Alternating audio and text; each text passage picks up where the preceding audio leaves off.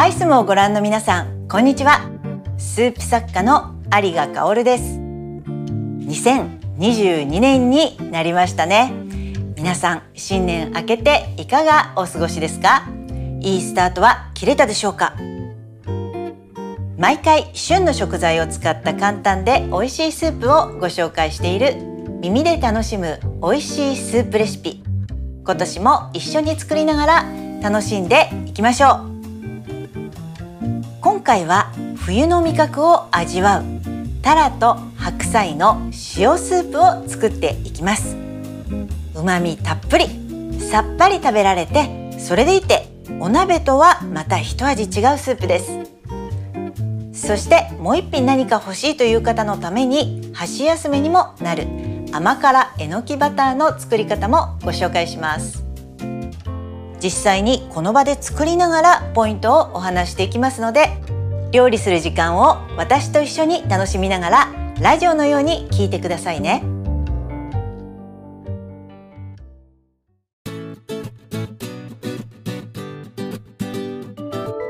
今回使うのはタラと白菜。どちらも冬に旬を迎える食材で旨味をたっぷりと含んでいます。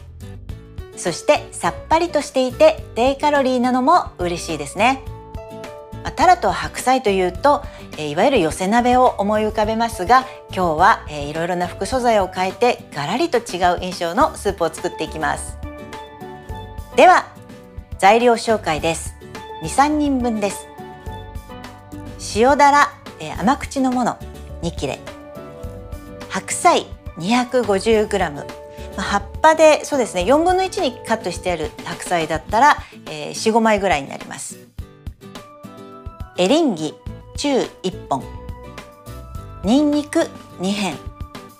オリーブオイル大さじ1塩小さじ1分の1これはタラの塩分によって調節してください。胡椒少々。マヨネーズ大さじ2お好みで鷹の爪1本。タラは今回鍋用の甘口のまだらを使っています。生の場合は塩を振ってしばらく置いてペーパーで水気を拭き取ってから使いましょう。鍋にオリーブオイルと潰したニンニクお好みで種を抜いた鷹の爪を入れ弱火にかけます香りが立ってきたら切った白菜とエリンギ水 200ml を加えタラーをその上にのせ蓋をして中火で5分蒸しにします鍋にさらに水 300ml を追加して34分煮込み塩と胡椒で味を整えたら完成です。にんにくマヨネーズを添えてお召し上がりください。それでは早速作っていきましょう。まずタラですね。タラ今日のは結構身がプリプリして大きいですね。これを3等分から4等分大きさによって変えてください。今日は3等分でちょっと大きめでいきたいと思いますたらねお鍋にしてもいいんですけどちょっとやっぱり食べ飽きちゃったりしますよね。今日は少し違う風味でいきたいと思います。さあ次は白菜です。白菜まずちょっと葉っぱ洗いますね。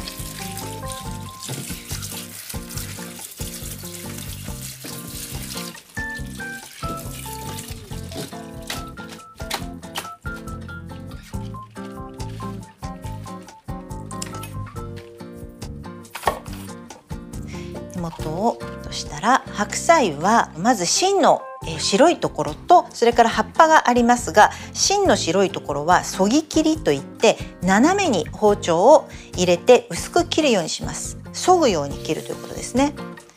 白菜の葉っぱって白いところが分厚いのでこうすると少し薄くなって火が通りやすくなります。で緑色の葉っぱのところはざく切りに。こういう感じで切ります。白いところは1枚ずつですね。白いところはそぎ切りにしてそして葉っぱのところはざく切りにします。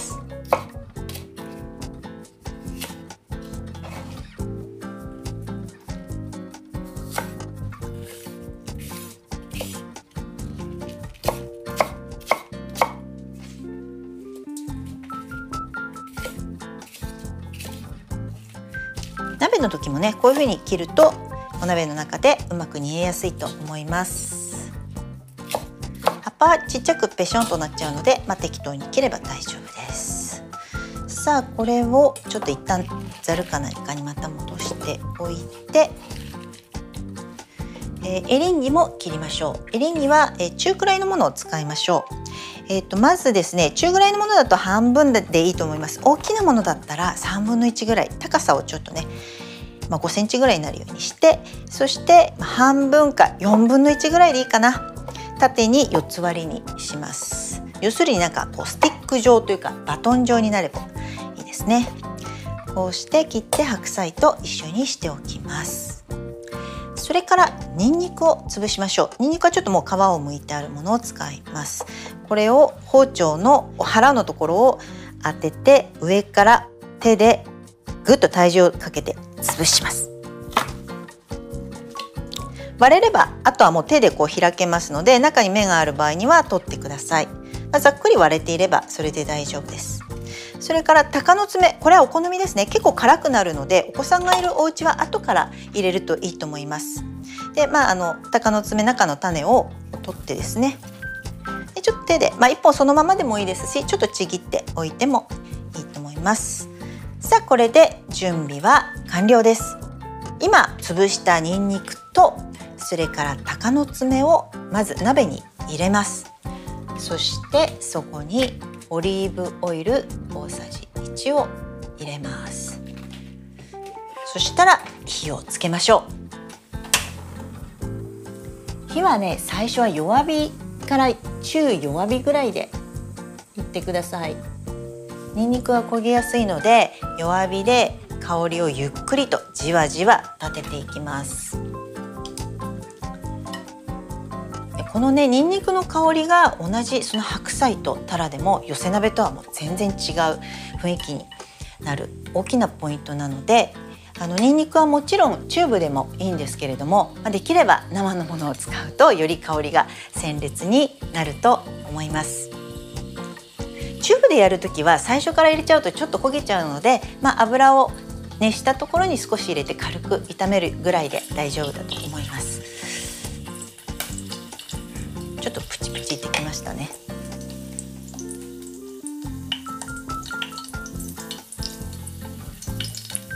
さあ今にんにくここに1片入っています。でもう1片は後でスープを煮てる間に調理するので2片ここで入れてしまわないように気をつけてください。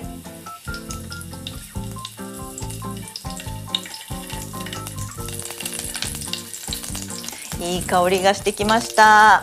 もうニンニクの焦げる匂いってこうなんて いい香りなんでしょう。食欲をそそりますよね。少しさあいい感じになってきました。ちょっとねニンニクの端っこがうっすらこう色づいてでえー、と鷹の爪も赤くなってきたらここに白菜を入れます。辛いのが苦手な人はここで鷹の爪取っちゃうと香りが穏やかになります。じゃあ白菜いきますね。ちょっと油がちょっと油が跳ねるので気をつけて。ここでエリンギと白菜が入りました。そして水も入れます。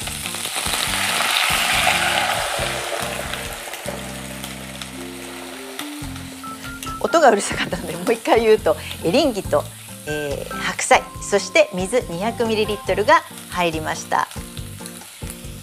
バチバチってねちょっと跳ねるので気をつけてくださいね。さあそしたら、えー、この上に先ほど切ったタラを並べて乗せていきます。まだね水の中に浸ってなくて大丈夫です。このまま蒸しにするような形で火を入れていきます。で入れましたら、えっと、少し火を上げて中火ぐらいにしてそして蓋をぴったりして5分ここから蒸していきましょう。さあこういうふうにしてさっきちょっとまだねタラが頭を覗かせていってこれでいいのって思うかもしれないんですけれどもこのまま、えーと、蒸して水につけずに蒸していくことでタラの身もふっくらと美味しく食べられます。まあ、あの水を最初から全部入れてしまってもそれはそれで美味しいんですがその場合はどちらかというとスープの中にタラの旨味が出るっていう形ですね結局鍋の中の旨味の総量は同じなのであの、まあ、今日はおかずスープということで、えー、タラを美味しく具材をね美味しく食べる方法でやっていきたいと思います。あまりブクブク言い過ぎるようだったりあと蓋がガタガタこう吹きこぼれそうになったらちょっと弱火にするかあるいは蓋を少し軽くずらしてあげて蒸気を逃がしてあげてください。できますね。さあ、まあ、冬になると、まあ、鍋だいたい週2とか週3で出てくるお家もあるんじゃないでしょうか。だいたい鍋といえばまあ定番で白菜とかネギとかきのことか豆腐とか、まあ、そういうものがもう常に家に常備されてるっていうお家もあると思いますし昨日鍋やったんだけど意外となんかお父さん帰り遅くて材料いっぱい余っちゃったなんていうことも多いと思うんです。まあ、どういうふうにして使っていらっしゃるでしょうかねまた次の日も鍋だとちょっと辛いかなと思うので、まあ、スープなんかは本当に残った材料をいろいろ入れられるのでおすすめです。ただし、まあ、鍋と同じようにならないように今日のようにニンニクを使ったり、まあ、鷹の爪をちょっと使ってみたりあるいは味をトマトとかミルクなんかに変えて変化させていくと食べ飽きずに新鮮な気持ちで 食べられると思います。なんかスパイスといえばねこの今日のスープなんかだったら例えばオレガノとかバジルみたいなスパイスを最後にちょっと仕上げに使っても洋風というかイタリアンっぽい感じで美味しいんじゃないかと思いますさあちょっと湯気がね蓋から出てきました。ちょっと中覗いてみましょうか。あーなんかいい感じでプクプクってなってますね。少し時々こうやって開けてあげるだけでも違います。少し鍋ずらしておきましょうか。蓋をね吹きこぼれちゃうんでいけないので。私は鍋というと鍋で好きなのは水炊きですね。骨付きのぶつ切りの鶏を本当に水からコトコトコトコト煮て美味しい鶏のスープを取ってでその後まあ具材をそこで煮ていったり白菜とかねきのこなんかを煮たりするんですけどもう私はスープだけでお酒飲めるっていうぐらい あの本当に鶏のスープが美味しいなというふうに思います。なかなか骨付きの鶏が冬にならないとお店にねなかなか並ばないので冬の楽しみの一つになっています。さあどうでしょうか。もうちょっとですかね。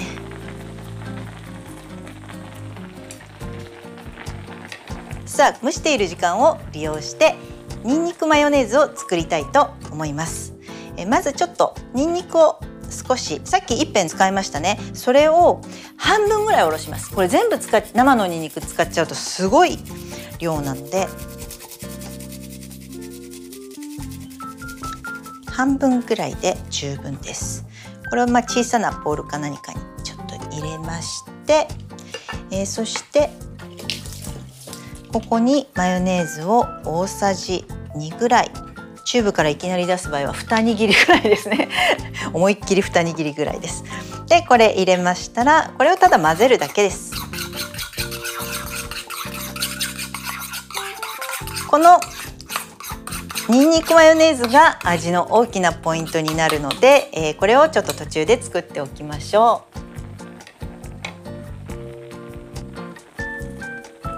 さあじゃあどうでしょう。あーいい感じですね。香りもいいし身もふっくら煮えてます。さあここでさっき200入れたんですがそこに追加して300水を入れてきます。これ入れることによってもタラの上のところまで水が来ると思います。今日はね18センチ系の鍋を使っています。そしたらこのまま温めていきましょう。ここからまあ3、4分ぐらいで煮込み時間いいと思います。火もね、まあ、中火ぐらいで大丈夫です、えー、さっきね作ったニンニクマヨネーズなんですがフランスのブイヤベースでご存知でしょうか？魚をいっぱい入れた魚介のスープがあるんですがこれにアイオリソースというあの、まあ、マヨネーズみたいなソースがついてきます。これニンニクの香りをたっぷり効かせてあってそれをお魚につけたりしながら食べるというものですね。どうしても塩スープの場合味がこうちょっと単調になってしまうのでそれをこのニンニクの風味とマヨネーズのコクで変化をつけながら食べていくということです。皆さん今年はもう1ヶ月近く経ってしまいましたが、えー、今年はどんな抱負をお持ちでしょうか、えー、私は、昨年の12月にエッセイ本を初めてのエッセイ集を、え出しました。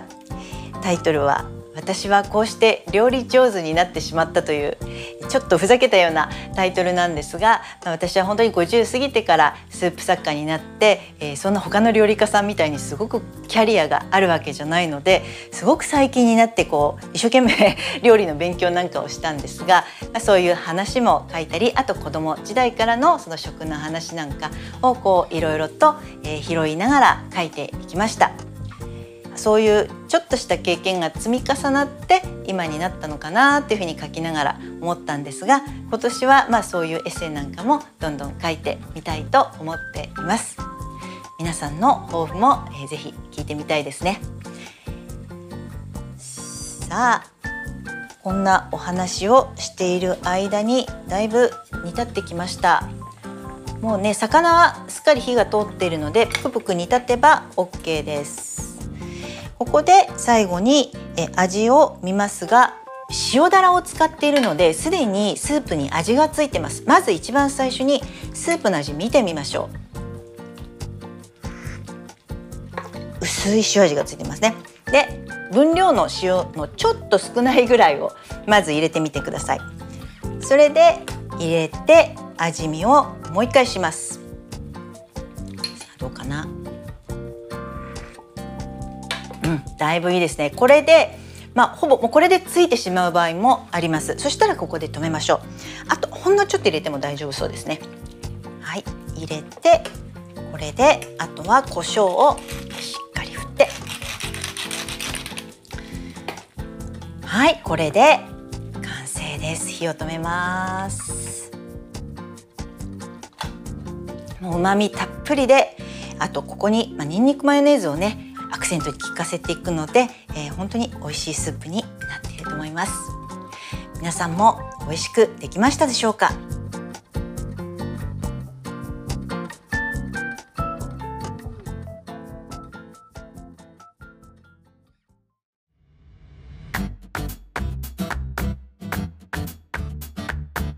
スープは完成しましたがもう一品ささっと作れちゃう副菜の作り方をご紹介します。え今日は甘辛えのきバターを作りましょう。フライパンにバターを熱してえのきを炒め砂糖と醤油を1対1で合わせた甘辛醤油をかけて完成です。もうなんか本当に聞いただけですぐできそうな感じですよね。えのきもね結構鍋の素材に使って半分残るとかっていうことがあると思うんですがその半分で作っていただいて大丈夫です。えのきまずざっと全体にほぐしておきましょう。で丈がちょっと長いので半分にザクッと切りますね、はい、下準備はこれだけです。さあそれからフライパンにバターを入れて火をつけます。まあ、普通になんかねあのえのきを甘辛く煮たりあとバターで炒めて食べるってことあると思うんですがそれをドッキングさせたっていう感じですね。中火ぐらいでいきましょうか。でえのきは下の方がくっついてるのでバター溶ける間にちょっと手でほぐしてあげてください。でもこの固まったところもねまた美味しいんですよね意外とね。歯触りが良くてね。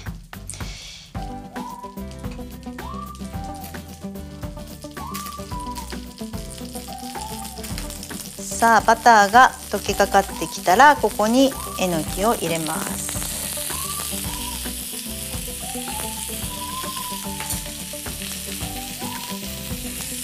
えのき入れて全体にちょっとさっとこう混ぜたらここにですね水を本当に小さじ1杯ぐらい入れましょうか。こうすることであのえのきからもどんどん水分が出てくるようになります。きのこはもともとすごい水分が多いのでちょっとの水でいいです。入れすぎると失敗しますのでほんのちょっと入れてください。でお箸でほぐしながら炒めていきましょ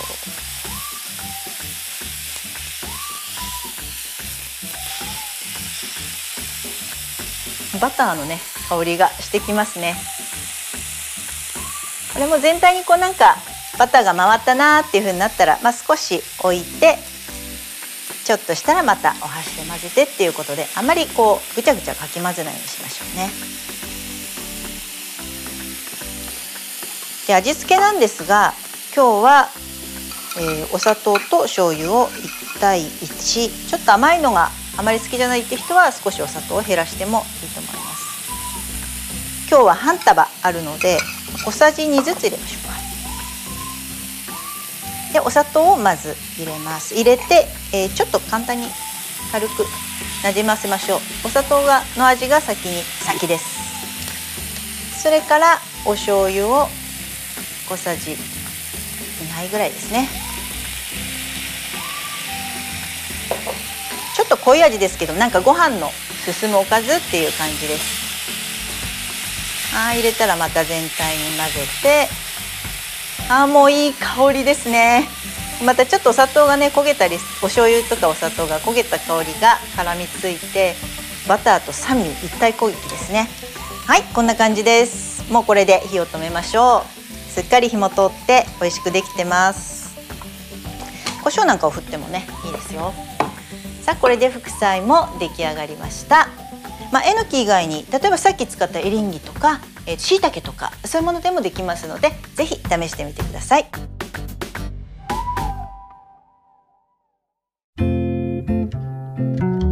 耳で楽しむ美味しいスープレシピ。今回はタラと白菜の塩スープと副菜に甘辛えのきバターをご紹介しました。皆さんいかがだったでしょうか？作り方はアイスムのサイトでも写真付きで見ることができます。そちらも参考にしながらぜひ作ってみてくださいね。アイスムのサイトから感想やリクエストなどもお待ちしています。SNS などでも聞いたよ作ったよなどご報告いただけたらとても嬉しいです。美味しいスープを食べて今日も一日元気で過ごしてください。それではまた次回お会いしましょう。有賀香織でした。